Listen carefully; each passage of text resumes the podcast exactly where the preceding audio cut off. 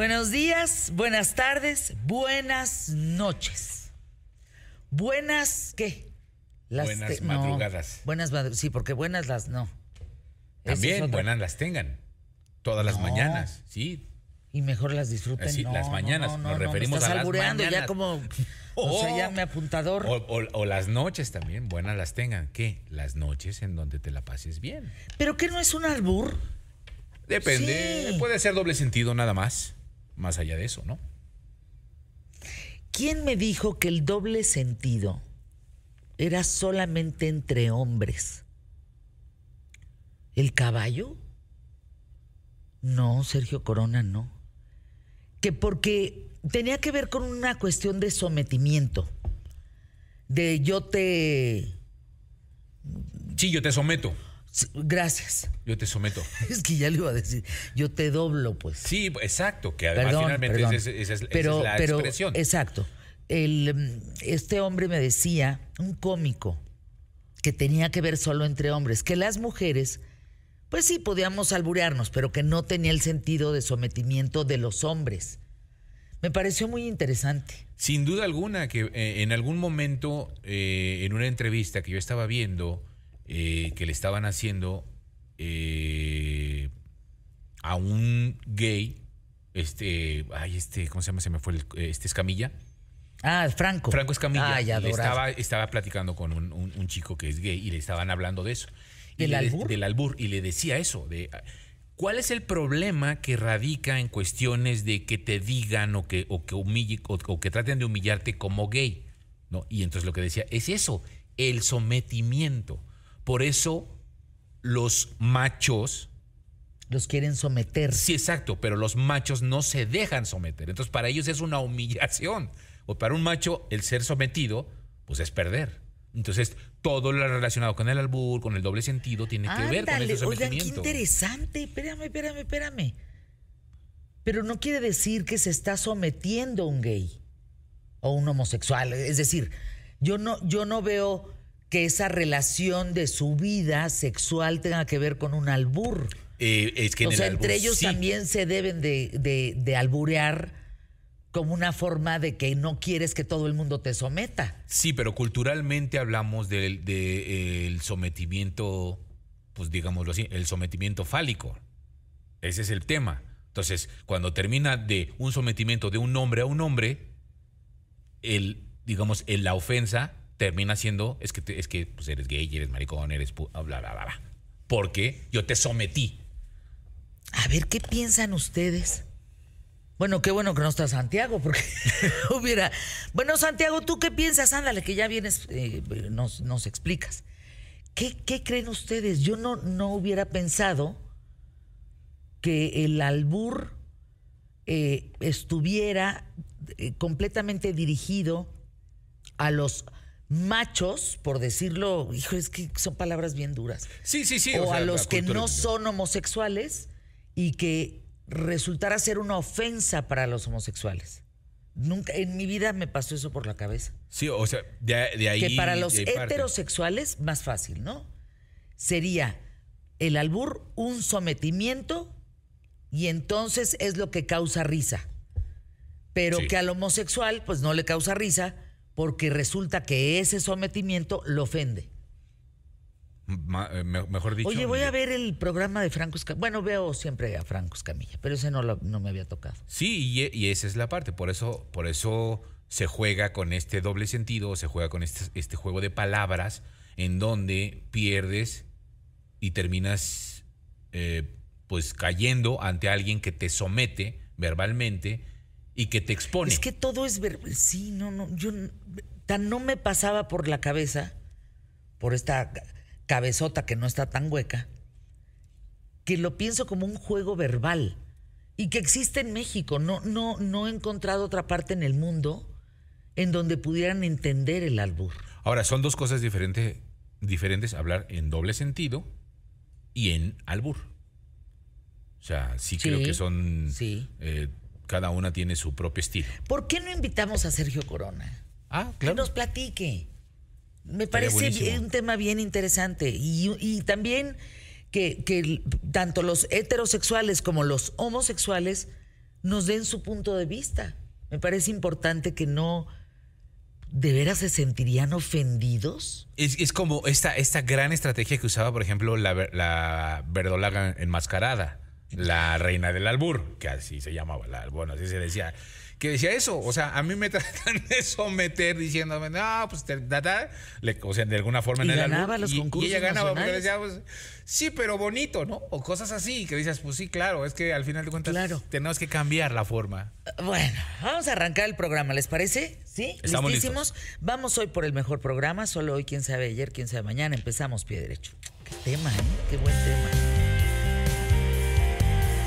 ¿Qué tal? ¿Cómo estás? Espero que te encuentres muy bien. Gracias por acompañarme. Te doy la bienvenida.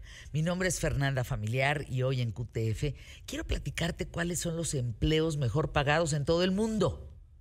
Fíjense, los años de inversión dedicados a una carrera profesional deberían de ser proporcionales a los sueldos. Pero el tema es que no siempre es así y depende mucho del país donde vives. Por ejemplo, la carrera de medicina que además de ser bastante larga, representa una gran responsabilidad porque está en riesgo la vida de las personas. Un estudiante que se recibe como médico general, pues todavía tiene que dedicar más años a la especialidad, pero en verdad, si de verdad quiere ganar bien, le va a costar mucho trabajo. Escuchen los sueldos. Miren, en Estados Unidos y algunos países de Europa, un especialista gana en promedio 200 mil dólares anuales. Hablando en plata mexicana, estás hablando de unos 3 millones 800 mil pesos, casi 4 millones. Ah, pero ese médico, ese mismo médico especialista, no gana más de 10 mil dólares en Latinoamérica, quiere decir 188 mil pesos al año. ¿Y escucharon la diferencia? El de Europa y Estados Unidos casi llega a los 4 millones de pesos. El de Latinoamérica y México, bueno, incluido México, no llega ni a los 200 mil pesos. Segundo lugar, primero el médico, segundo el corredor de bolsa. Un ser talentoso en finanzas, en negocio, que debe de tener muy buenas relaciones comerciales.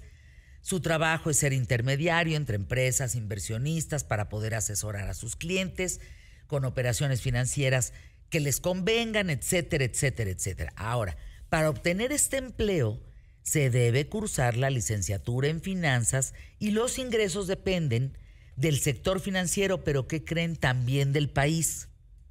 En Estados Unidos, el comparativo, un corredor de bolsa puede ganar 130 mil dólares anuales. Uno en Latinoamérica, entre 10 y 30 mil dólares. No, no, no, la diferencia es brutal. Tercer empleo, mejor pagado en el mundo, desarrolladores de software. Hace dos décadas parecían limitarse a los videojuegos. Pues no, ahora el software está en todos lados, con programas que nos facilitan la vida, máquinas digitales, aplicaciones, prácticamente toda la tecnología. Algunos países europeos ofrecen hasta 130 mil dólares para aquellos que desarrollan el software, contra los 34 mil dólares que ganan en América Latina. ¿Qué creen? Siguen los arquitectos. Ayer hablábamos con Sara Toppelson, fíjense, cuentan con conocimientos de diseño, pero además son picudos en matemáticas, más el campo de la creatividad como el de la técnica. Si lo analizamos, desde la eterna división entre las ciencias y las humanidades, la arquitectura es uno de los, eh, digamos, de los, el arquitecto pues eh, es el profesional que domina dos áreas. Es, es impresionante, tiene esta parte creativa de diseño, de estructura, pero también de esta de matemáticas, es, es muy complejo el tema de la arquitectura. Ahí les van los sueldos de los arquitectos. Latinoamérica ofrece sueldos de entre 10 y 23 mil dólares. Estás llegando a casi 400 mil pesos. Pero fíjense, no están muy alejados de los arquitectos españoles que más o menos ganan lo mismo. Dejemos lo que les va a toda madre y ganan 23 mil dólares. ¿Sí? Perfecto. Los de Estados Unidos, 120 mil dólares. Perdón que me... 100 mil dólares más de lo que ganan en México.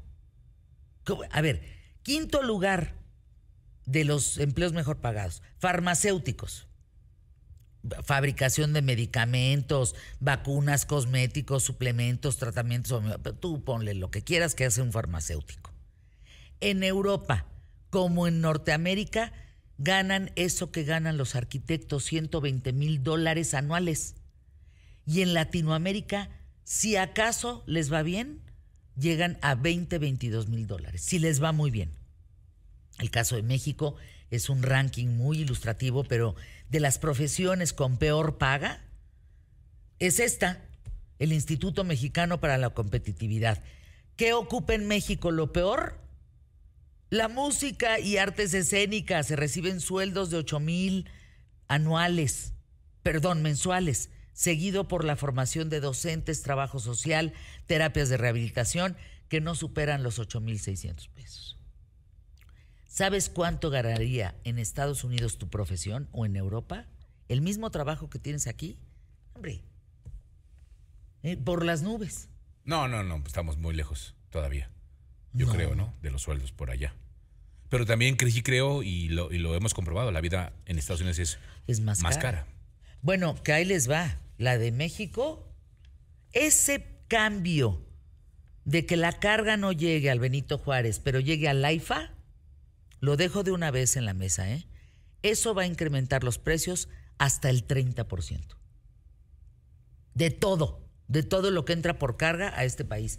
Eso es una terrible noticia. Y de eso vamos a hablar la próxima semana, estamos ya tratando de, que nos hable alguien especialista. Claro.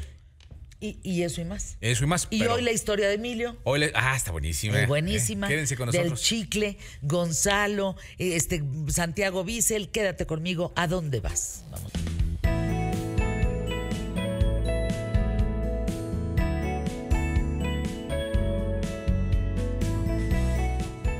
Queridísimo Gonzalo Oliveros, arroba G Oliveros. Qué gusto saludarte, bienvenido. Ayer arranqué mi primer TikTok. Ajá. Me fue re mal. bueno, ni modo. ¿Qué es re mal? Pues re mal, como me le fui a allá tu. Ah, y entonces te pusieron un montón de gente. No, a ver, nada más, antes de entrar al tema del día. Pero bueno. No sé a ver, fíjense bien lo que les voy a decir. Y esto aplica para la mayoría de la gente, pero sobre todo para quienes tienen una plataforma eh, importante en medios de, en la legacy media, como se le conoce ahora, medios tradicionales o en los medios digitales. No se crean todo lo, que se está diciendo en cuanto a la crítica a favor o en contra de lo que ponen, porque como la mayoría ya son bots y granjas, o sea, la mayoría de la conversación ya se está convirtiendo no en personas de carne y hueso, sino en otro tipo, en gente que tiene así unos galerones enormes con teléfonos de segunda o tercera generación, en donde lo único que hacen es replicar un mensaje y entonces es, tú pinche chayotera, y a ti, que no sé qué. Es decir, seguramente te dijeron cosas así. No, sí. y entonces tú, y recuérdate de porque, Porque dije, ¿cómo es posible? Y mira, que sí, así es. Eh, ¿No? Así es. Ah, por, y eso no es público real. Y les voy a decir, a ver, ¿qué no habrá público que critique? Claro, no tiene tiempo de estar en una red social. No, Perdónenme. No, no, es productivo. La gente hoy en o día. O productivo en la red social se vale. No, no, porque a lo mejor de eso vives. Si eres una granja o tienes una granja, claro que de eso vives. Uy. Y ganan un dineral, ¿eh? Yo luego les platico aquí, pero no les voy a platicar ahorita porque voy a hablar de otro tema, pero les voy a platicar de alguien que tiene una empresa muy poderosa de medios de comunicación digitales, en donde está muy cerca de, de una persona que quiere. Y entonces le dice, tú haces esto y por espectáculo gigante. ¡No! ¡No! No, así. El chisme a todo. No, sí. No, bueno, no es chisme, es cierto. no, no, no, pero a ver, a lo, que voy es. como chisme. Pero así es. ¿Por qué? Porque no se cuenta en medios. Claro. No, y no se cuenta en medios porque hay, son estos personajes que no tienen este reflector que puede tener el dueño de un medio de comunicación tradicional. O sea, a ver, si hablan de Grupo Imagen, pues claro que te dicen A, B o C. Si hablan de Televisa, te hablan de C, D o E. Si hablan de Azteca, de F. Pero si es una empresa que se dedica a dar comunicación digital, pues ¿sabes quiénes son? No. Esa es la realidad, ¿no? Y comunicación digital es esto. Es, te voy a hacer una estrategia para que llegues muy lejos, mamita. Y entonces lo que hacen es que en realidad te dicen, sube tres sube tres TikToks al día. Y entonces luego tienen unas. Así como subí uno, me dijeron, no, pues te va a ir de la fregada, tienes que subir cuatro al día. Dije, ¿y nomás a qué hora? A ver, y esto es a nivel mundial, que quede claro que no estoy eh, O sea, si diciendo. subo uno, ¿qué? No, sí, a ver, si es bueno, va, va a viralizar. O sea, lo que voy es, no, No. tienes que subir 45, pero te dicen eso porque es parte de la estrategia. Que Claro. dicen, tú sube tres y vas a ver cómo vas a ir creciendo. O lo dicen en, así en, en inglés, eh, you, you have to publish three and you're gonna see how it's gonna work. No, no, a ver, claro que no. A ver, nos estamos engañando. Así, de- tal cual. Lo que pasa es que se compran esos y luego compran no sé, o tienen ellos los servicios que llegan ahí con sus Flying Monkeys y les dicen, a ver, este, ponle like 400 veces a la publicación de Fernanda Familiar o a la publicación de Ya se Alejandra fueron a Guzmán. TikTok a verlo, ¿eh? Ya se- está empezando a... Porque me salen las notificaciones Ajá. y entonces ya fulana de tal se fue a ver tu video. Es que el video son tres actos. Primer acto, ya no les digo lo demás. Primer acto, el Chapo Guzmán le escribe una carta a, a Andrés Manuel López Obrador, que, que quiere regresarse a México. Segundo acto. Ya, ya, ya, ya, que lo vean.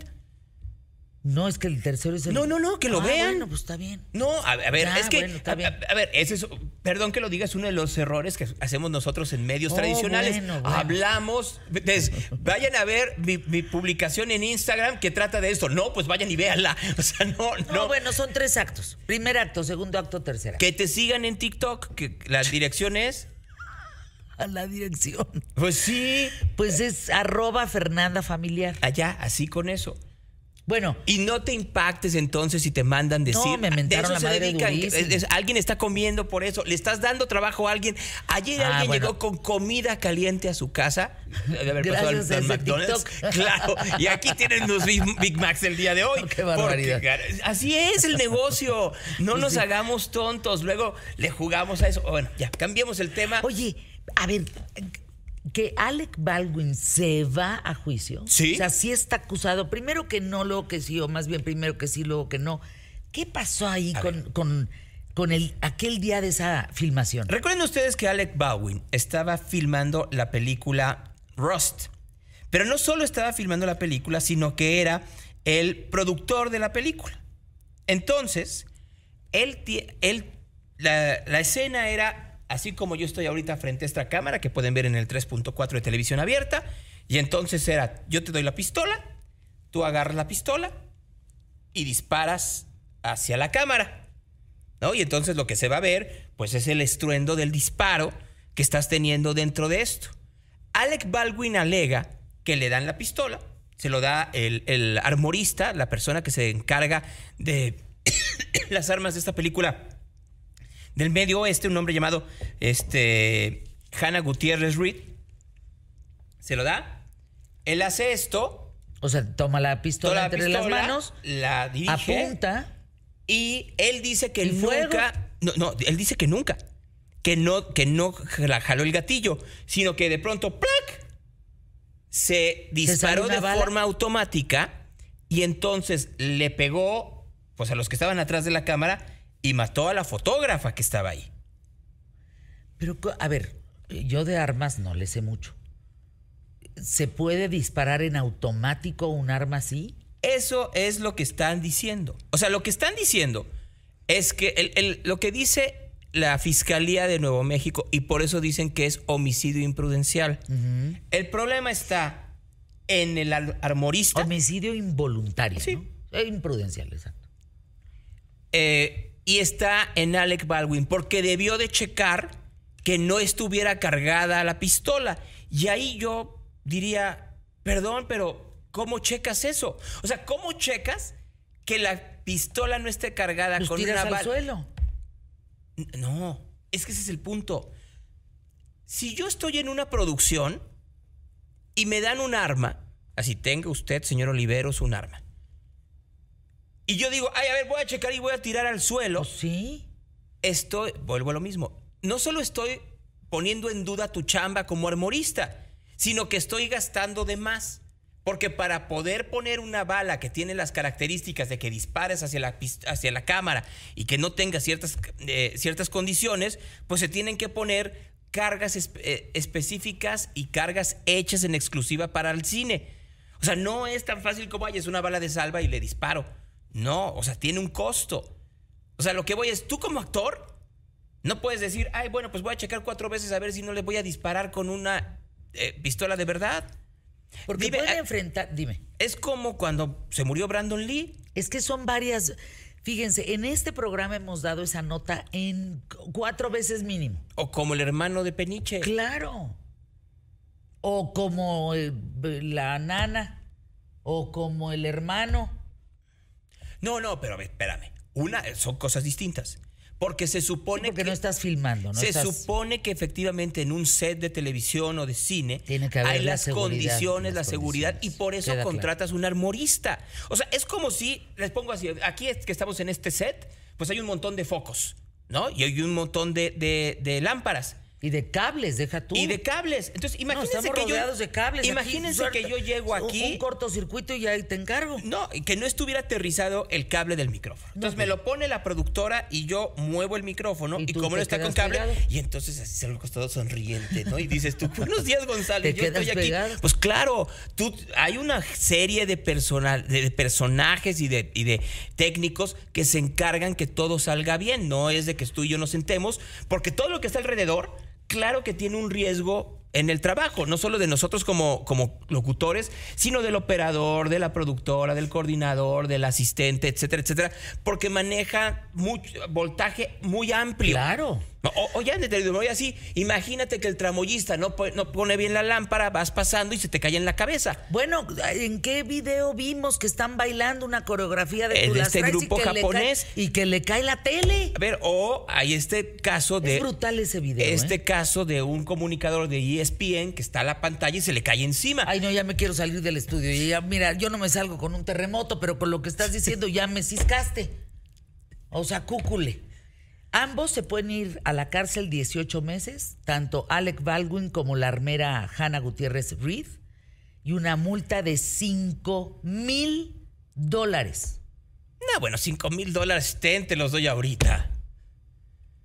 ¿Y si me compras mejor mi piedra? No, 5 mil dólares no vale las No, piedras. no, sí, no. 5 Bueno, mil ya, dólares es así. QTF, ay, oye. ¿cuánto Pues es ento- 5 mil dólares? Ay, pues 5 por 2, 10. Son 100 mil pesos. Pues no, mi piedra por lo menos de a millón de kilo, de, pero dólar.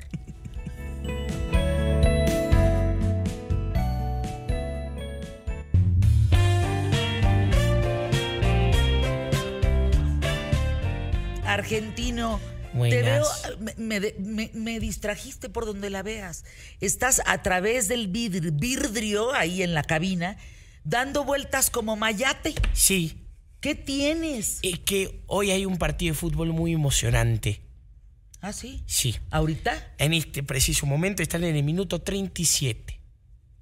¿No tendrías que estar trabajando, Argentina? Sí, pero yo hago como lo que conocen en, en los Estados Unidos, multitasking. Ah, hace, ah, el- Que hago dos cosas a la vez. ah, dos nada más. Pues sí, llama, pues no se puede, nomás tengo dos bracitos, no se puede hacer más de dos. Entonces estás viendo el fútbol. Sí. Ándale en el trabajo. Como, y- como en el mundial. Muy bien. Y, y, y, luego, ¿por qué es importante que estés viendo tú el fútbol mientras trabajas? Porque se están enfrentando por última vez, puede ser, los dos mejores jugadores de nuestra generación. Bueno, de mi generación. Cristiano Ronaldo y Lionel Andrés Messi, campeón No, del no, mundo. Nos ponemos de pie. Espérate. No, no, no, no, párate. O sea, no, no, no. Ay, ¿a quién? ¿Por, qué por última vez? Porque, pues, ya tan grande, Fernanda. No, Ya ¿se van a retirar? Pues pronto. ¿Cómo? ¿Por Pronto, qué? probablemente. Pues, pues ya no rinden igual que cuando eran jóvenes. Ay, pero si acabamos de ver a. Messi moverse como Dios Padre. Sí, puede como- ser su último mundial también, de Cristiano. Fue la última vez que lo podemos visto en el mundial. Y también de Messi, Muy probablemente. como de sí. Bermúdez. Muy probablemente sí. Sea el no, no, el de Bermúdez ambos. ya se va. Sí, y están ¿Y jugando ahorita los dos equipos más grandes de Arabia, que es el Al Nasr. ¿El qué? El Al Nasr. así en donde juega Cristiano, y el Il Hilal. ¿El que qué? Il Hilal. Los dos son de Arabia, en el que juega Cristiano se volvió la compra más. Ajá. Y no te rías de los No, árabes. ¿Cómo No, quieres no, que le pongan a no, los no, te rías. No, no, tu- es tu pronunciación, no Y son el- los árabes, mano. Y Messi con el Paris Saint-Germain. ¿Cómo? En el equipo del Paris Saint-Germain. Y ento- entonces están jugando ahorita. Están jugando ¿Y ahorita. dónde juegan Y Argentina? están en Arabia. En la cancha. Eh, pues Ya, pues ya, sí, ya. en la cancha, sino que querés que jueguen en la calle, no, pues Entonces, ¿quién de los dos ha metido gol? los dos. ¿Cómo? Ya metió uno Messi y ya metió uno Cristiano. ¿Qué? Tendrán que quedar empatados, ¿no? O, o- Pues no lo sé. Ya veremos qué compra el dinero. No, ni siete broma. El fútbol no es corrupto. Eh, pero, pero pues veremos qué pasa. Siguen ahí 1-1. Ya expulsaron a uno del Paris Saint Germain. Entonces, a ver qué pasa. Bueno, pues nos avisas ahí. Sí, Pues, aquí yo sigue les estoy avisando. partido, no, no te ocupes del trabajo, qué barbaridad. Muchas gracias. Ay, de nada. No, bueno, imagínate. ¿Qué diría Mauricio Flores, periodista especialista en economía y finanzas? Primero que nada, Mauricio, para darle continuidad, ¿te gusta el fútbol? Eh, no, precisamente desde las 350.424 cosas, Fernanda, Que me valen- no me interesan en la vida, que me valen queso. Que me valen cuatro cornetas. Mauricio Flores, qué gusto saludarte. Sé que estás cerca del aeropuerto, que tienes eh, un poco de tiempo para nosotros. Te agradezco Muchas enormemente. gracias a ti. A ver, el Congreso ratifica a Omar Mejía Castelazo como subgobernador del Banco de México. Ese es el encabezado. ¿Qué quiere decir esto, Mauricio? Cuéntanos. Bueno, quiere decir que fue una parte del Congreso, es decir, Morena, los que levantan el dedo siempre a favor de las iniciativas del presidente, porque se abstuvo el PAN, se abstuvo el PRI y solamente pues este diputado independiente fue el que dijo, pues no, yo no juego a esta elección, yo estoy en contra. El señor Álvarez y Casa fue el que votó en contra. Pero bueno, fue una fracción de, del gobierno. Pues qué sorpresa, ¿no? Como decían, pues Morena es la versión Casio del PRI, ¿no? De alguna manera la versión este barata y que hacen tienen las mismas prácticas legislativas. Ahora, el señor Castelazo, Omar Mejía Castelazo, que de mientras, hasta que no demuestre lo contrario, yo le voy a apodar Hostalazo. Sí, porque no tenemos, Fernanda, no tenemos ninguna línea que lo haya nombrado como un analista sagaz, como un economista versado, como no dudo de sus trabajos de la escuela que recién se graduó, bueno, en el 18, pero un trabajo memorable de investigación o tomas de decisiones dentro de alguna entidad financiera, privada, pública o internacional relevante, no lo ha hecho.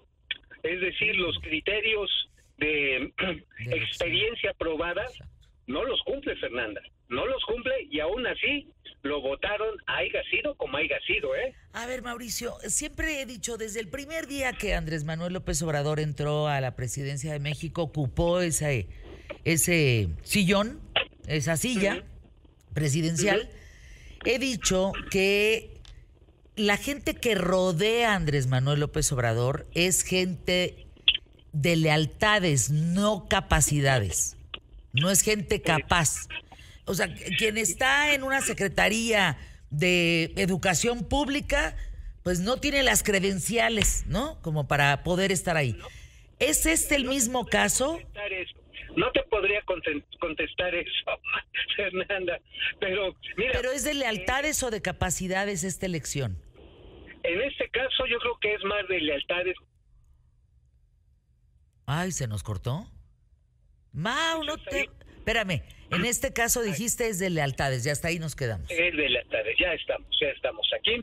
Sí, en este caso es de lealtades. Hay que ver, hay que esperar a que venga la próxima decisión de política monetaria que viene ya en cosa de días, Fernanda. Claro. Se tiene que seguir o se va a seguir, vamos a ver en qué proporción, la política de la Reserva Federal en los Estados Unidos, que seguramente será moderar el alza de las tasas de interés. Eh, lo difícil para la Junta de Gobierno de Banco de México fue asumir pues este medidas agresivas de aumentar las tasas de interés de referencia de niveles de 3 de 2.5 que teníamos hace un año a 10.5%. Esas sí fueron decisiones difíciles. Y déjame decir algo en descargo del señor Costalazo. Este, de los cinco integrantes de la Junta de Gobierno de Banco Central, López Obrador ha, ha mencionado, ha postulado a cuatro de ellos, incluyendo a la actual gobernadora, a la señora Victoria Rodríguez Ceja. Y he de decir, y hemos de decir con toda honestidad, que se ha mantenido de manera admirable, admirable, repito, la autonomía del Banco Central.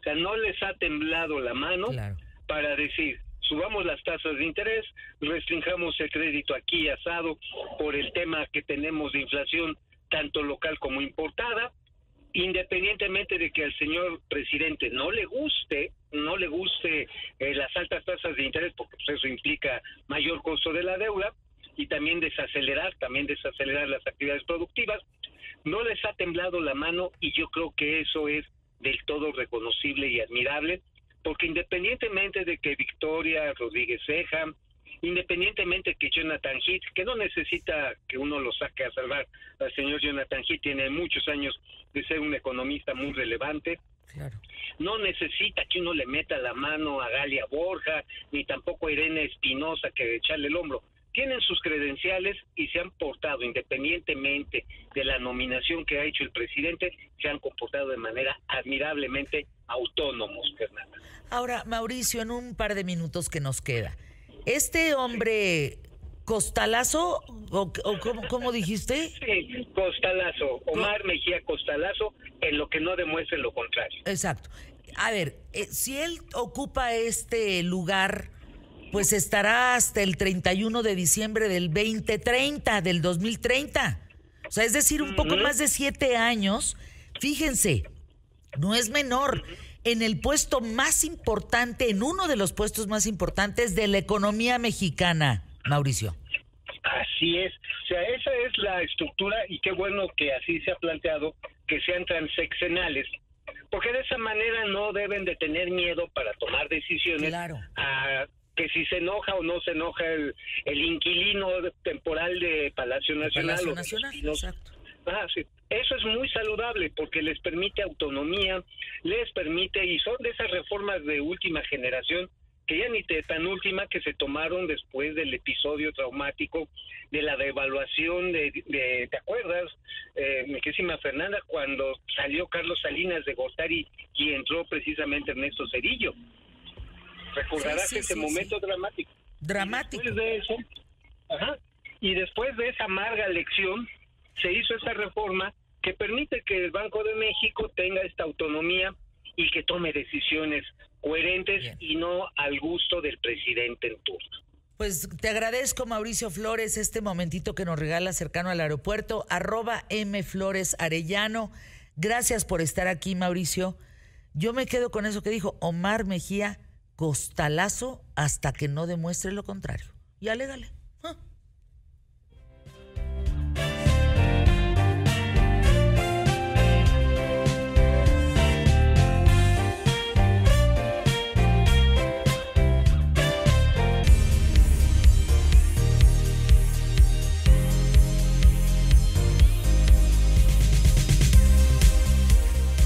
No, bueno. El tema a continuación Escuchen el escuchen, ya hablé como norteña, como allá de. Hace mucho calor en Chihuahua. Como Sonora también. Sí, claro, es que soy de allá, por eso luego se me sale. soy de Torreón también del norte. ¿De dónde eres? De Torreón. Ah, qué bonito. De Torreón voy la sé. Yo voy mucho a Torreón. Mira. Estuve eh, recientemente en noviembre y diciembre, fui tres veces. Bueno, yo pasé allá Navidad por mi familia. Sí, Con razón tan guapa. Ay, qué linda, gracias. Bueno, está Beatriz Robles, directora de operaciones y cuentas claves de Manpower. Beatriz, ¿cómo estás? Mucho gusto, Fernanda. Encantada de estar aquí. Gracias por la invitación. No, gracias a ti. Salúdame mucho a Mónica Flores. Te mando un abrazo con mucho Uy, cariño. La quiero, no tienes una idea, pero infinitamente. Y Arlet Leal Metlich, Headhunter Internacional, que justamente me está platicando que es de Torreón. Las dos hermosísimas. Pero fíjense el título de la plática. Expectativas de empleo para este 2023. Me carga. Eso está horrible porque si hay algo con lo que estamos iniciando el 2023, son con números importantes, significativos en torno al desempleo en México. Entonces, a ver, Beatriz, ¿dónde estamos paradas? ¿Qué dice Manpower con todas las estadísticas que tiene, con todos los estudios? Mira, como sabes, Fernanda, hacemos un estudio trimestral que nos permite predecir cómo se va a comportar el empleo. Durante este primer trimestre de 2023, lo que estamos viendo es una tendencia neta del empleo positiva, Fernanda. Ah. positiva. Ahí vamos, primera buena Vamos, noticia. Buena noticia. 28% de tendencia neta del empleo, lo cual significa que 46% de los encuestados planean incrementar sus plantillas, 18% planean disminuirlas y 33% no prevén ningún cambio en la plantilla. Son buenas noticias, los números son positivos, pero sí tengo que decirte que son tendencias netas del empleo menos optimistas que las que tuvimos en el mismo periodo de 2022. En el mismo periodo de 2022 estamos viendo un, eh, una disminución con respecto a este periodo de 21 puntos porcentuales. Hoy estamos presentando 28%, el mismo periodo en 2022 estábamos presentando 49%. Y esto tiene una explicación, Fernanda. Eh, eh, todavía en, en 2022 estábamos viendo una recuperación importante de los empleos perdidos durante la pandemia. Ay, bueno. Entonces, traducción. Lo que dice Beatriz es, eh, sigue habiendo oportunidades, disminuyeron en relación al año pasado, pero no estamos en números rojos. Es absolutamente correcto. ¿Qué piensas?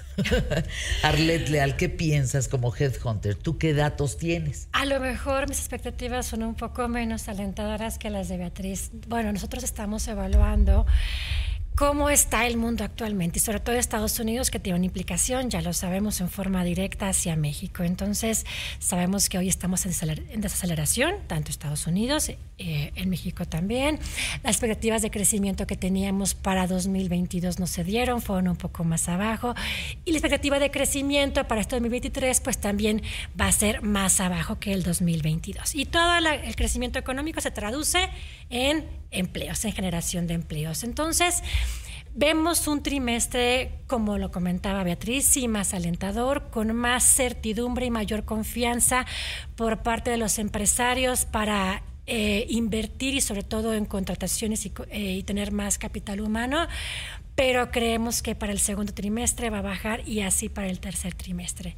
Entonces, eh, pens pensamos que también va a depender mucho del, de la eh, la política, la situación en Estados Unidos, para ver cómo nos va a impactar también en, en, un tema como México, ¿no? Pero para este año estamos pensando que solamente se pudieran llegar a generar no más de 600 mil empleos. Entonces, ¿De cuántos? 600 mil. Entonces es una cifra... ¿En todo el país? Es una cifra baja, Pero si somos casi 130 millones. Nosotros nuestra expectativa es un poco más optimista, Fernanda. Tendrás uh -huh. que invitarnos en este mismo periodo, en el 2024, a ver qué pasó, qué pasó, ¿Qué pasó con ah, nuestros pronósticos. Pues este su programa. Muchísimas gracias, encantada. porque aquí estaremos. Claro. Nuestra expectativa es entre 700 y 750 mil uh -huh. empleos y vemos eh, una generación de empleo de 400 mil empleos en este primer trimestre. Fernanda. Pero a ver, eh, Arlet, Beatriz cuando dicen empleo en México, viene a mi mente informal, formal. No hay manera. Ah, entonces. Yo hablo estamos, formal. ¿Tú hablas formal? Yo hablo ¿Tú formal. también? Formal. Formal. Formal. ¿No hay números de informal? Los números en la informalidad han crecido y han crecido en forma muy importante. Se han recuperado más empleos en la informalidad que en la formalidad Exacto. después de la pandemia. Y ese sigue siendo como país, y lo hemos platicado antes, Fernanda, claro. nuestro principal reto. ¿Cómo logramos que los empleos que se generen sean empleos formales? Y la verdad es que ahí tenemos un trabajo enorme que hacer, un trabajo en muchos sentidos, un trabajo con el gobierno para que crear empleos formales sea una prioridad, un trabajo también con los salarios, Porque claro, e- efectivamente, o sea, las empresas todos los días en cierto nivel, en estos niveles en donde las personas están ingresando a la fuerza laboral, pues evidentemente si el salario no es más atractivo que poner un puesto en la calle, que dedicarte a hacer algo en la economía informal, pues contra eso, contra eso vamos todos los días. A ver, eh, otra pregunta. Es que les digo que esto va como efecto dominó. Sí. Una tras otra, porque eh, se, se agolpan en mi cabezota. Eh, hablando de la informalidad y de la formalidad, eh, ¿cuánto se recauda en impuestos a través de quienes sí pagamos impuestos en este país? Yo me quedé hace tiempo en una cifra de, creo que era el 10, 12% de los mexicanos que pagábamos impuestos puntualmente. No sé si eso cambió, si estoy eh, actualizada. ¿Cuánta gente en México pagamos impuestos? Yo aquí tengo una, este, un dato, según la encuesta nacional de ocupación y empleo de la INEGI, nos eh, marca que ya en el último trimestre del 2022 la suma de personas en, en empleo informal fue de 31.9, casi 32 millones, o sea, una cifra ¡Sas! altísima en comparación con este con otros años. Entonces, esto representa un 55% de la población ocupada. Entonces, ver, no, hubo un no, incremento de 500 mil personas. ¿Escucharon bien?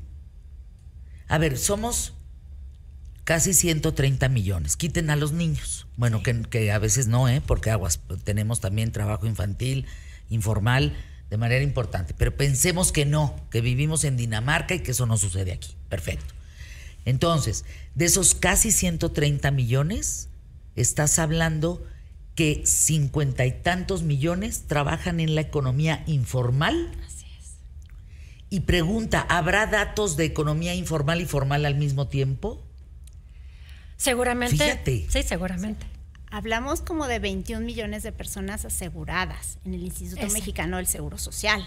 Ve la proporción, Fernanda. No, no, no, es brutal. Es brutal. Porque miren, como este efecto dominó, nada más es cuestión de pensarle tantito. Miren, no soy economista ni nada de esto, nada más es cuestión de la lógica, que es lo que quiero que, que broten todos nosotros, sepamos o no sepamos. Ok. Tienes 130 millones de fulanos y fulanas, pero entonces en la economía informal 55 millones. Esos 55 millones, les tengo noticias, no pagan impuestos, pero entonces quien sí paga impuestos, que podemos ser un porcentaje pues mucho menor a los 55 millones, ¿de acuerdo? Es lo que el gobierno recauda Claro. para poder pagar lo que tiene que pagar. Sí, pero cuando eso que tiene que pagar es lo que regala, entonces yo digo en la madre, perdónenme, señoras, no me dan las cifras.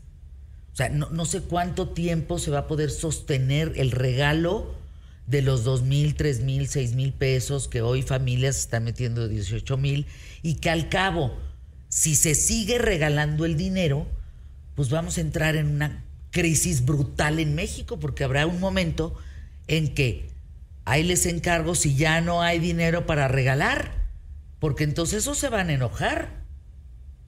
O sea, ¿cuáles son las expectativas en ese sentido, no?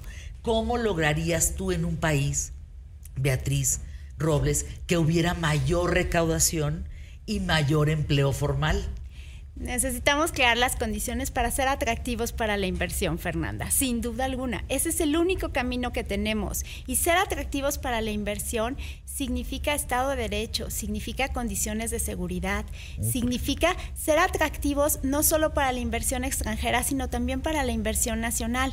Y en esa medida es un esfuerzo conjunto, Fernanda, porque de verdad tenemos que ser conscientes de que necesitamos esta creación de empleos, necesitamos más inversión y también necesitamos que las personas se actualicen y estén conscientes que lo que estudiaste hace muchos años en la universidad si no te actualizas, si no te preparas, si no te mantienes vigente en el mundo del trabajo, entonces lo que estudiaste ya no sirve. Y hoy todo cambia y la velocidad del cambio es enorme. Entonces también hay una responsabilidad individual de mantenerte actualizado, de tomar cursos, de tomar diplomados, de conocer las nuevas tecnologías. Solo así vas a seguir siendo empleable en este mercado que hoy está más competido que nunca. Bueno, y aquí entonces están queriendo invertir en México, Arlet, o sea, porque esto me refiero no solo a empresas mexicanas, sino a que alguien de allá afuera del mundo, porque no somos el ombligo, aunque la luna sí, y México también en ese sentido, en significado, pero eh, necesitamos voltear para afuera. Sí. Y aquellos de afuera ver para adentro. Sí. Nos están viendo. A pesar de, sí, Fernanda. Ah, hemos- bueno, a otra pesar- buena Otra buena. Tenemos No, buenas noticias en Ahí va. cuanto a inversiones que se van a generar, principalmente en el sector automotriz. Hay buenas noticias. Hemos hablado mucho ahora del tema de, de nearshoring, en el que, bueno, pues tenemos muchas ventajas competitivas como país, a- a- independientemente de... Sí hay buena noticia y sí coincido que la palabra mágica es inversión para generar mayores y mejores empleos. Y mejores empleos, Fernanda, porque no nada más es que un empleo, sino un empleo que tenga las condiciones adecuadas y suficientes para que sea un empleo digno. Anuncios QTF.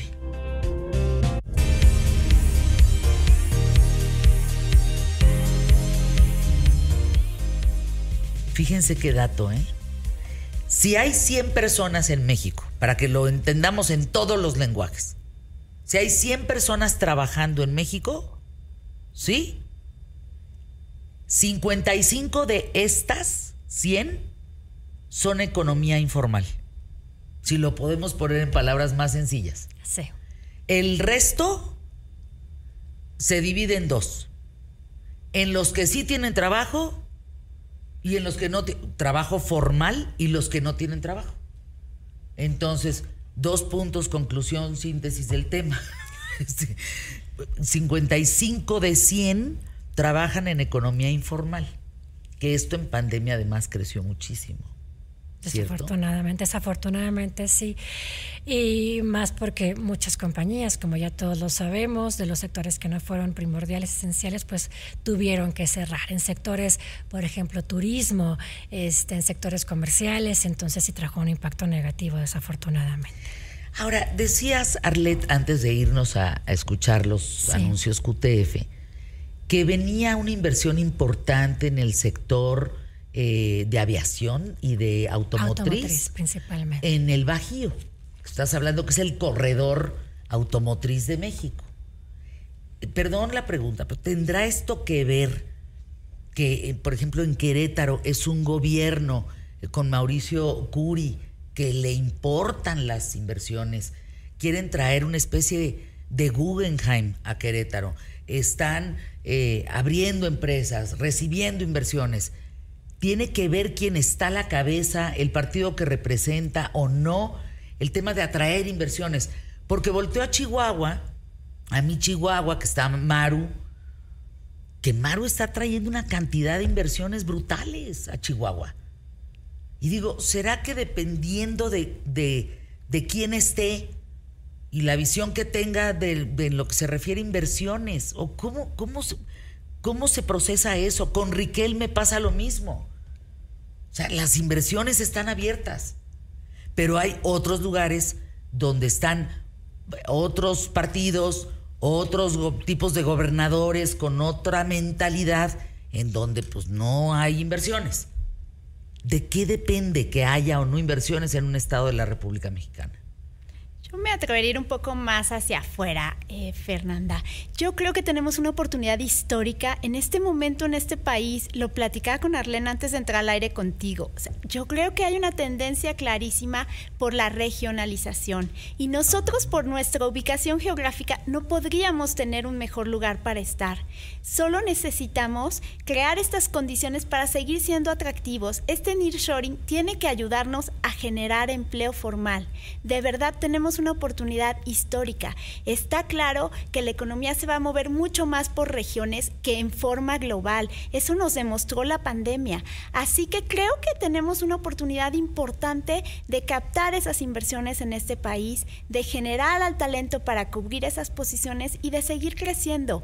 Yo creo que eh, si lo vemos desde el lado de vista, de, desde el punto de vista de capitalizar esta gran oportunidad que hoy tenemos sobre la mesa, podríamos encontrar eh, cierta explicación de por qué nuestra tendencia neta del empleo sigue viéndose positiva, al menos para este primer trimestre en este año. Preguntas del público. No, no haga, señora Sarret, Beatriz. Están frente al mejor público de México, el más inteligente. ¿Qué perfiles buscan las empresas actualmente para poder contratar? Hoy principalmente puestos de tecnología.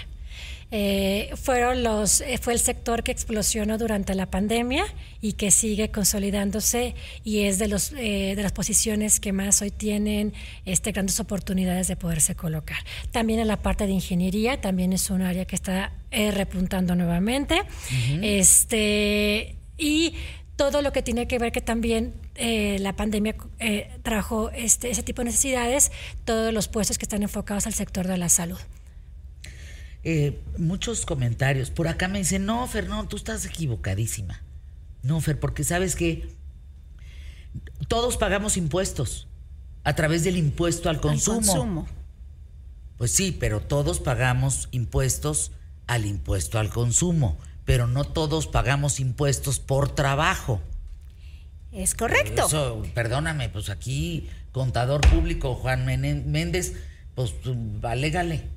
O sea, sí todos pagamos impuestos al consumo por un IVA, pero no todos pagamos por trabajo. Por nuestro ingreso, correcto. Las que estamos aquí sentadas, las tres recibimos una deducción que es el, impuesto que pagamos, evidentemente, y eso no pasa en la economía informal. Todos como mexicanos, pues pagamos impuesto al consumo, al IVA, y por supuesto. el, el, señor, pues qué raro que, que diga, no, no, pues estás mintiendo. No, no estoy mintiendo.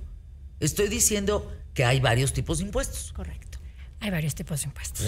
digo, pues eso es un plus ultra, lo debes de saber. A ver, todas las industrias y sectores reportan intenciones de contratación en este primer trimestre de este 2023?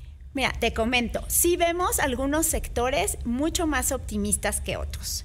Nuestro reporte nos dice que finanzas y bienes y raíces crecerá 39%, servicios de comunicación 36%, energía y servicios públicos 35%, tecnologías de información, como ya mencionaba Arlen, 30%. Tenemos sectores menos optimistas, por ejemplo, transportes, logística y automotriz, lo vemos tan solo en 22% y bienes de consumo tan solo en 24%. Pero bueno, como, como decía en un principio, nuestras tendencias siguen siendo positivas para este primer trimestre. A pesar de una posible recesión global, así, ¿nos pueden explicar, Beatriz, qué es una recesión global? Pues significa técnicamente dos, eh, dos trimestres sin crecimiento económico en, en, el Producto Interno Bruto. Significa que la economía total deja de crecer, se contrae y efectivamente pues eso tiene una implicación en el empleo, tiene una implicación en la recaudación de impuestos también, tiene una implicación porque las personas y las empresas empiezan a ser mucho más cautelosas en sus decisiones y en sus inversiones porque ven detenido su, eh, pues, su actividad económica. Su crecimiento. Su crecimiento, claro. O sea, yo soy una empresa que vende pan eh, de estas grandotas. Y entonces, como viene una recesión, me voy a quedar vendiendo el mismo pan los próximos seis meses. ¿Ya no voy a vender más? ¿A eso se refiere? ¿O no? ¿O no? ¿O no? ¿O, no? Lo tendrás que cerrar, ¿no? Sí. ¿En serio? Sí, claro. O no vendo más o no vendo. O no vendes, claro. Uh, eso es una recesión global.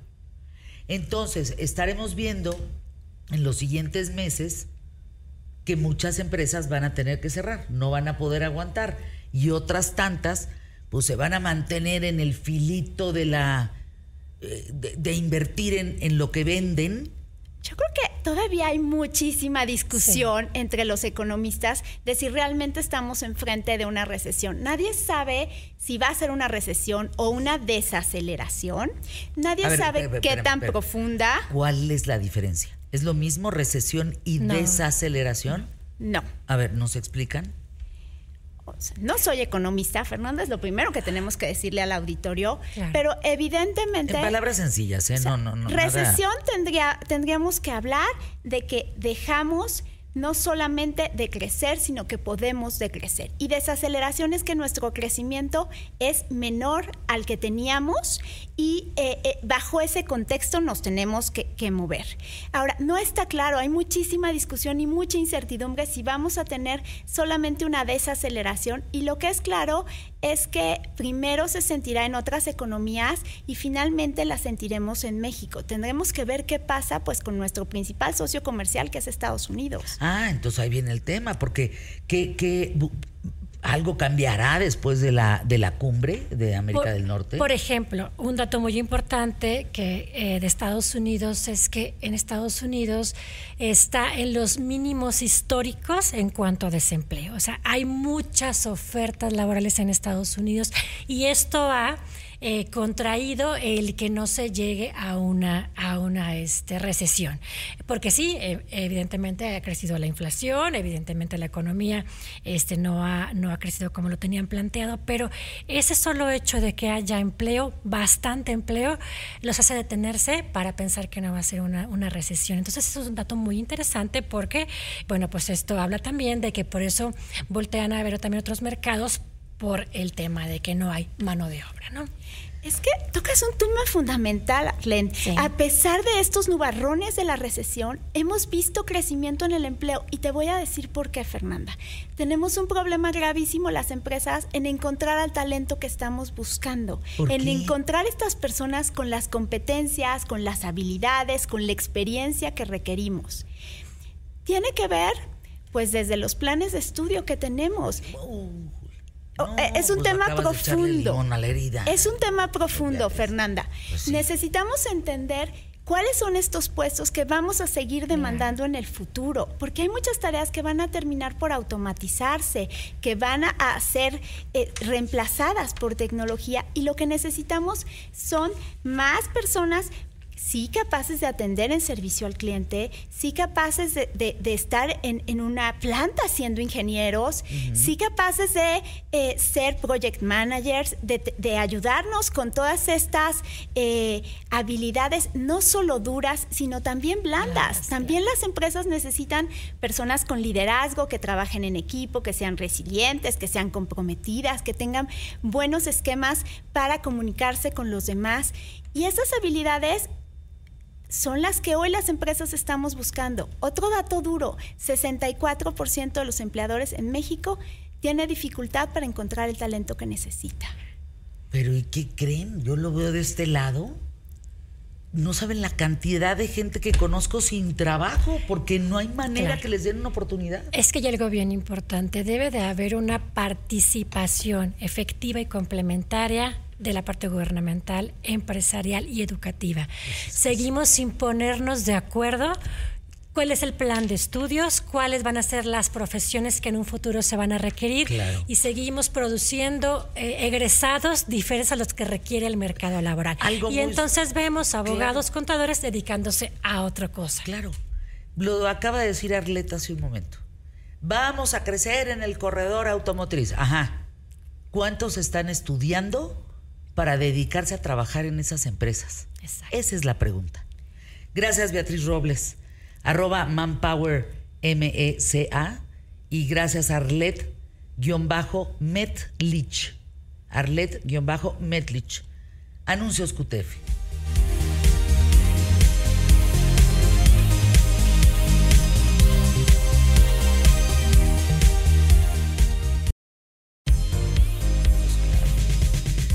Bueno, llegó el momento de la historia de Emilio. A ver, cuando Santana, escuchen esto, cuando Santana mandó a la goma a Adams, Qué padre título, ¿no? ¿sí? Pero además es karma. Y además es súper irónico. ¿Alguna vez te han O mandado sea, a la Adam- goma? sí, claro. ¿No? ¿Qué te dicen? O sea, ¿de dónde viene esa expresión de te mando a la goma? De Adams, de los chicles. Pues probablemente no es de que dices, pues te borro, ¿no? Te borro de mi vida. O sea, bye, ya, no, te borro de mi vida. Te mando a la goma, te borro, sí. Sí, pero yo creo que, pero ahora después de, este- de esta historia, yo creo que vamos a poder entender, híjole, cuidado con este asunto de cuando alguien te manda a la goma, ¿no? O cómo te mandan a la goma. Porque Ah, entonces A ver, la- tu vida puede cambiar. Hace de esta expresión también de no intentes venderle chicles al señor Adams. claro. Bueno, pues ahí te va. O los chiles a Herdes. Exacto. Bueno, Exacto, pues ¿no? a, a- a si no través le estás de, vendiendo chiles a Herdes. a través de todo esto, mi querida Fer, cuando hablamos de el general Antonio López de Santana, lo primero que nos viene a la mente, pues, es este asunto de que Las eh, se dio territorio mexicano, que se rindió ante eh, los estadounidenses, que peleó frente a los franceses, que perdió una pierna, que le decían el- de ahí viene de no seas, no seas mocho, ¿no? La, la expresión no seas mocho de él, porque era muy, porque no tenía una pierna, decían el mochado. Entonces, como era muy religioso y todavía, y todos los domingos asistía a misa, pues de ahí viene también el que pues es mocho, es mocho, es el mocho. Entonces, no seas mocho, era de que Ándale, muy de persinado, Santana. de Santana, ¿no? Pero bueno, eh, el asunto es que empieza, eh, si ábranse en esto, sí lo tenemos ubicado como ahí, sí creo que es un gran personaje de la historia de nuestro país. Santana. Santana, creo que hizo cosas buenas, cosas malas.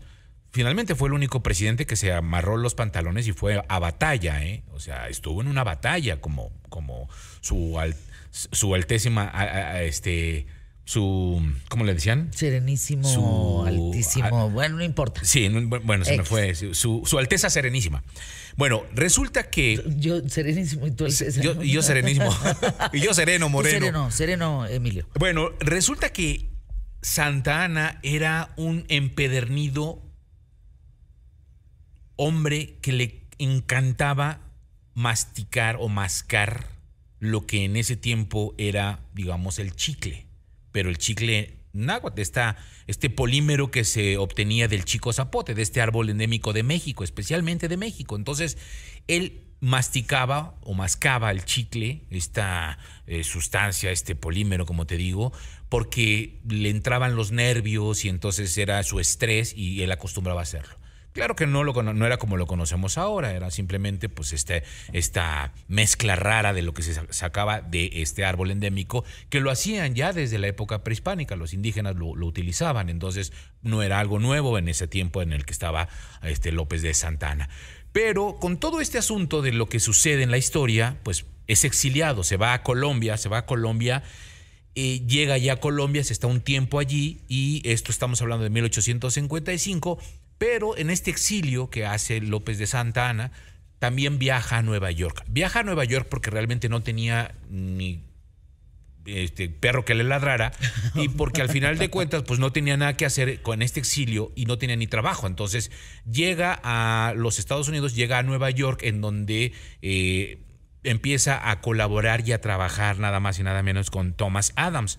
Esto es por ahí de 1860 Thomas Adams era pues como el doctor Chunga, era como un, Ay, como un inventor fracasado que quería hacer mil cosas. El doctor Chunga.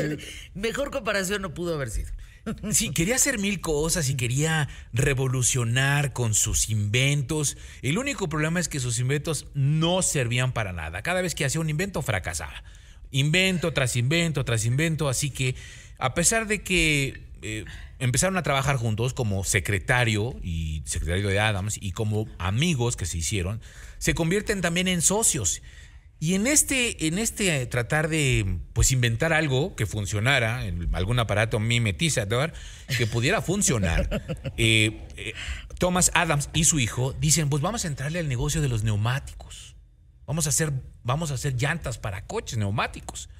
Y es cuando, eh, extrañamente, porque además eh, Santana era huésped de, de- de- de Thomas Adams en su casa, y todos los días, curiosamente, lo veía que estaba masticando, como les decía, para eh, ahuyentar la angustia y la tristeza, para eso les servía. Pues masticaba la, la goma, el famoso chicli, casi lo decían los náhuatl. ¿Chicli? Chicli. O sea, Ah, como chicli. Así exacto, de ahí viene ya la palabra chicle, Chicle. ¿no? Después Ándale, del qué derivado de los españoles, del Mm. chicle. Entonces, lo, eh, pues él extrañaba y decía, bueno, pues este se la pasa masticando quién sabe qué cosa. El chicle. El chicle, que además se lleva una gran dotación en su exilio, Santa Ana, y lo, lo- lo lleva primero a Colombia y luego lo lleva a, a- a Nueva York. Y entonces, en, en esta etapa en la que se hace socio con Thomas Adams y su hijo, eh, em, pues le dice Santana, oye, pues, utiliza esta goma, este polímero, utilízalo para los neumáticos. Entonces dice, pues sí, vamos a hacer, a, a sustituir el, el- el caucho por, el- el- por esta goma, por este polímero. Y pues se les ocurre hacer eso. Empiezan a trabajar y la idea era fabricar neumáticos a bajo costo, sustituyendo precisamente el caucho con este látex que al final de cuentas solamente no se conocía. Para, para empezar, no se conocía en el mundo y solamente era en México. Entonces, lo que hacen es de, pues tráete unas toneladas de chicle a- de México a Estados Unidos. ¿Se acuerdan de la historia de Joel Poinsett, el de nos robó la Nochebuena? Bueno, pues este... Ay, ¿cómo? ¿Y ¿Se lo llevaron? ¿Te acuerdas de Joel, de- del que nos Sí, robó sí, la sí, Nochebuena? no. bueno, esta historia... No, nos ahí- han robado. ahí va, ¿eh? Bueno, nos han robado el cacao, nos han robado. Ajá, bueno, esta Bueno, historia ahí va. Resulta que le lleva las, llegan las toneladas y empiezan a trabajar esta sociedad para poder generar esto- estos neumáticos a bajo costo. Resulta que no les funciona. Otro invento de Thomas Adams que fracasa. Y entonces lo intentan, lo intentan, lo intenta y finalmente no le funciona. ¿Qué sucede después? Que es precisamente que Santana dice, ah, ya estuvo, ¿no? Realmente eres un fracasado, eh, somos amigos, somos socios, pero pues ¿sabes qué? Vete a la goma. Yo ya me voy. No funciona. Tus inventos Vete no funcionan. Vete al chicle, sí. Este, máscate un chicle y vete por otro lado, ¿no? Y Vete entonces Santana, decepcionado por el, por, por el fracaso constante del intento de crear estos neumáticos, lo deja. Adams insiste, o sea, trabaja todavía unos años más tratando de hacer este proceso de vulcanización, combinando el chicle o el chicle con azufre para darle una mayor elasticidad, duración y consistencia. Pero hay que recordar que en este asunto, cuando se calienta o, o se calentaba, pues se, se derretía o se hacía justo, se hacía gomoso, se hacía, se hacía elástico. Por eso no funcionaba, por eso los neumáticos no podían ir a, altas velocidades porque no, no iba a funcionar un, neu- un neumático ¿Qué con tal eso. la historia, Emilio? Por eso fracasa, fracasa, fracasa. Un día, aquí es donde cambia la historia, ve nada más lo que sucede. Un día llega el cuate a una farmacia a pedir, yo creo que un supositorio, y llega a la farmacia y ve a una niña que está comprando parafina para masticar. La parafina se usaba para las velas Claro. pero era, un, era una especie de eh, cosa que utilizaban para masticar este, los niños.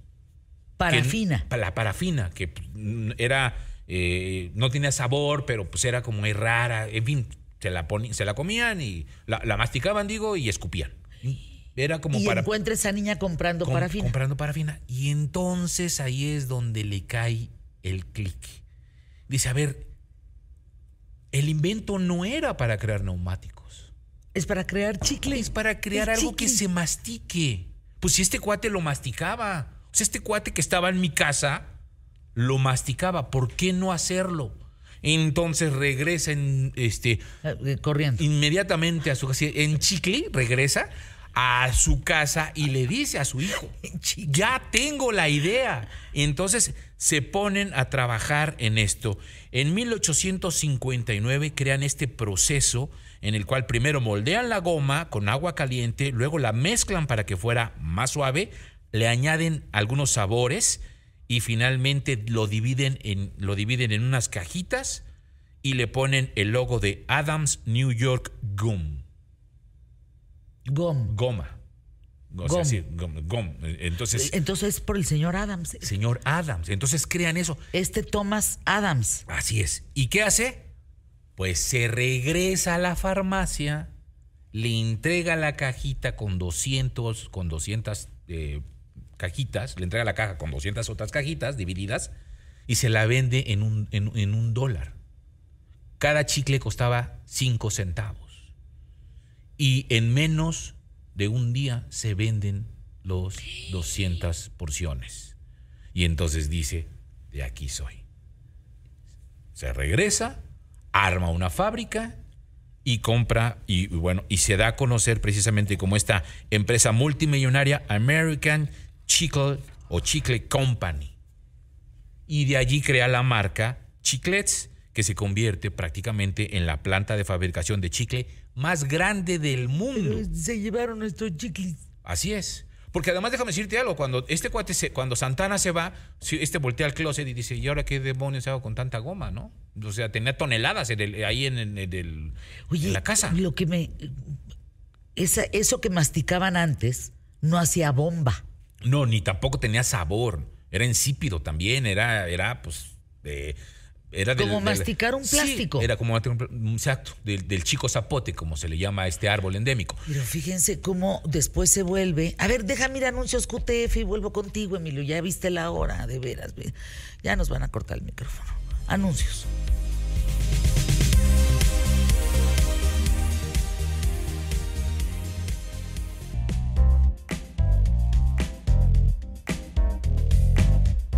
Además de ser el público más inteligente, es el más participativo. Juanjo Picerolas dice, mira Fer cómo se hacen artesanías con el chicle que están comentando. Este chicle de talpa se elabora con la baba, con la savia del chico zapote. Así es, del árbol. O sea que Adams, ¿qué fue lo que hizo, Emilio, para volverse putrimillonario y a nosotros dejarnos sin el ciscli? Sí, porque yo te decía que cuando yo era niño, el chicle sí se vendía, bueno, todavía encontrábamos chicle en, en algunos estados de la República donde lo vendían, pero pues había nada más aule, o sea, lo- no tenía sabor, no tenía nada. Yo creo que el, el- el gran, pues la, la gran idea que tuvo fue ponerle el sabor, darle sabores, porque incluso funda, este, conoce, en todo esto, conoce el sabor tutti frutti. Eh, Ese es el que pega con chicle, él, con exactamente, con chicle. como dicen en Sí, pega con chicle, que él, que él es el que los crea, el, el el sabor norte. tutti frutti y empieza a crear incluso las máquinas expendedoras de chicles que le echaban un centavo, tres centavos y salían los Sí. chicles. Entonces esto es como lo que revoluciona a Adams y que le quita la idea a este, al general López de Santana, que mucho hay que decirlo, eh, importante, él regresa a México después de una amnistía en 1874, dos años después, en 1876, se muere pobre, pobre, pobre. No, pues pobre. Pobre. Pues sí, pobre. Pobre. Pobre, güey. Qué barbaridad. Así deberíamos de hablar con Trueba. ¿Cuánto nos han quitado a México? Sí, claro. Invenciones que ahí te encargo y pues nada más no. Bueno, ¿cómo ve el programa, Emilio? Bien, Porque vamos gracias, con de gracias tres a las en tres. personas que nos escriben, como siempre, que les está gustando mucho el programa. Saludos desde Guadalajara. Gracias a todos. Santiago Bissell, de tres en tres. La canción. ¿Cómo amaneció el cuerpazo primero Pues que ahí nada? vamos, ahí vamos, ahí vamos. Yo te veo que empiezas con, con una nueva alimentación, eh, haciendo ejercicio. Echado para adelante, Santiago. Echado, Echado para para adelante. adelante, pero les quiero contar que el segundo día siempre es el más pesado, me decían. Y la verdad sí está pesado.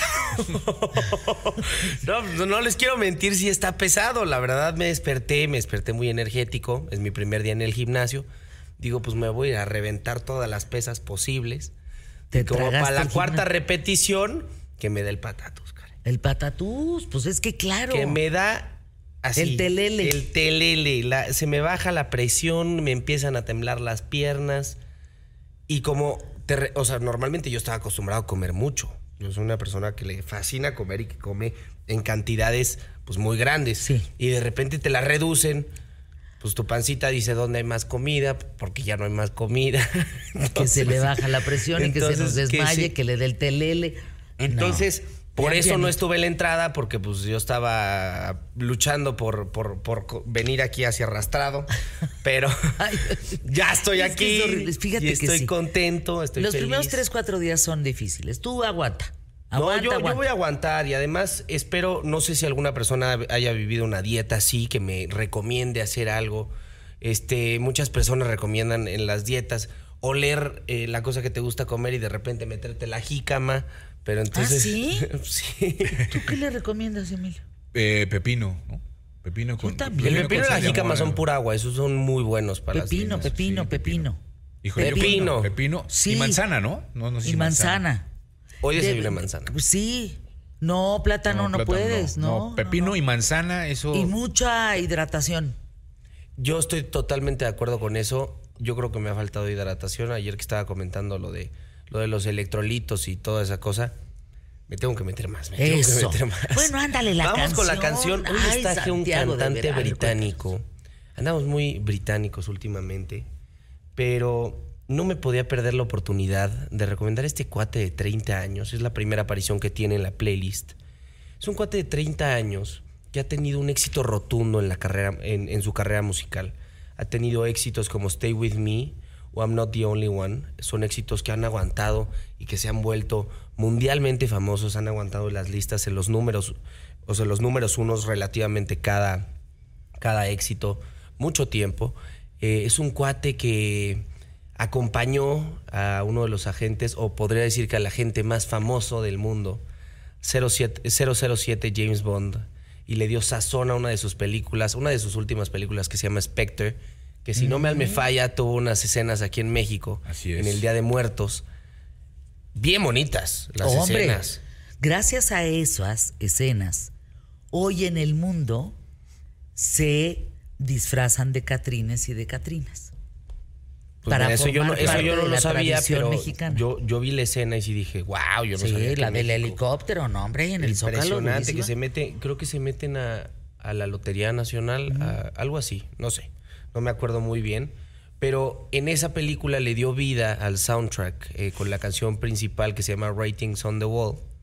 Y pues hoy decido, a base de todo el eh, contexto que, estoy poniendo un poco del artista, eh, recomendar una canción que me hace sentir muy relacionado con ella. No sé cómo explicarlo.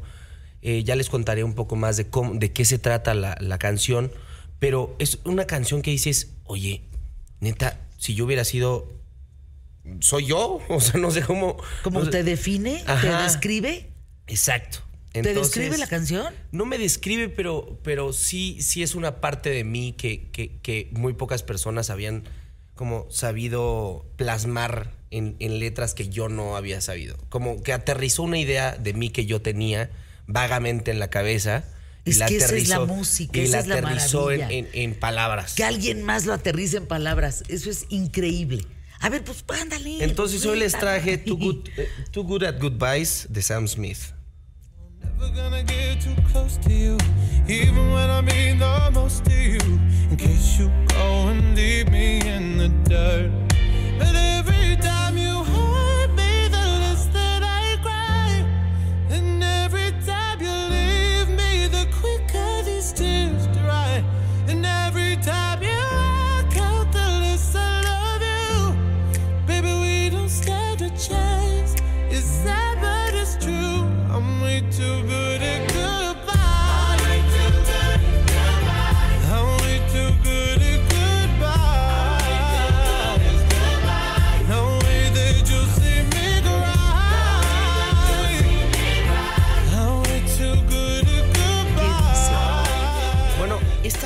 nos pinta el Me panorama, nos pinta el panorama de un cuate, una mujer puede ser relacionada con cualquiera de las dos. Yo en este caso la relaciono con un cuate, soy, soy yo. Pero que, que está en una relación tóxica, no tiene que ser una relación amorosa de pareja, puede ser una relación de cualquier forma, sentido, lo que quieras ponerle tóxica. Si nunca has tenido una relación eh, tóxica en tu vida, Diosito te quiere mucho, pero yo creo que la mayoría hemos tenido una. Entonces, habemos gente como yo y como gente que conozco a mi alrededor, que somos personas muy leales. Somos personas que damos todo porque el otro esté bien, incluso pasándonos encima a nosotros. Entonces, el otro lado de la relación se da cuenta y se aprovecha de ese tema. Entonces nos pasa por encima, nos, nos atropella y, y nos hace sentir mal, nos puede llegar hasta humillar, hacer sentir que no valemos nada y nosotros, por lo leal que somos y por lo cariñosos y por lo entregados que somos, ahí seguimos, ¿no? Entonces nos habla de cómo, porque todas estas personas también tenemos un límite. Digo, nos tardamos más en llegar a él, pero tenemos un límite. Entonces nos cuenta la historia de cómo cada vez que lo lastima, se aleja todavía un poquito más para hasta el final mandarlo por las cocas y que se vaya a la fregada. Ándale. Es decir, mandas a la fregada estando en la relación. Poco a poquito. Poco a poquito. Poco a poquito. Exacto. Hasta que se llene el jarrito. Y le dices, pues te vas, pero ay, por las te vas cocas. por las cocas. Oye, te dicen, bueno, ya no sabes la cantidad de consejos para la bajada de peso. No, no, no. Ah, buenísimo. Es que uno armamos el live, se me olvidó, la verdad. Te digo que esto Dice jícama, pepino y agua, pero sobre todo agua y ajo. ajo, hacia mordidas. No, a joderse. Pobre de mi mamá, le voy a llegar a dar a un beso en la frente. No, a joderse y aguantarse. Ah, no, bueno. A joderse y a Luego, aguantarse. la dieta del DDT. Deja de tragar. Fíjate nomás. Lo estoy intentando. Ahí voy, ahí voy. Pero más que los lo Así dice Angie, ¿eh? Más que eso, lo platicábamos Bueno, ayer. hay que hacer Creo un- que, creo que no es dejar de tragar, es tragar bien. Es tragar sano, es tragar. la palabra tragar. A mí me cae regorda. ¿Tragar? Tragar. Tragar. ¿Por qué? Pues no cae mal. Como tejocote. Te cojote. Tejocote. Es que no lo puedo decir bien. Porque no sé. Mira, ya, ¿sabes? me acabó el tiempo otra vez. Bueno, eh, entonces, la lista de tres en tres en Spotify, que la sigan. Que la sigan en la redes película, sociales. Ya no nos va a dar tiempo. La película, no les traje una serie. eh, ¿Por qué les traigo esta serie? Se llama The Mandalorian. Es una serie de Disney Plus. Mandalorian es una serie de Disney Plus. Entonces, les traigo esta serie porque está a punto de salir la segunda, la segunda o la tercera temporada.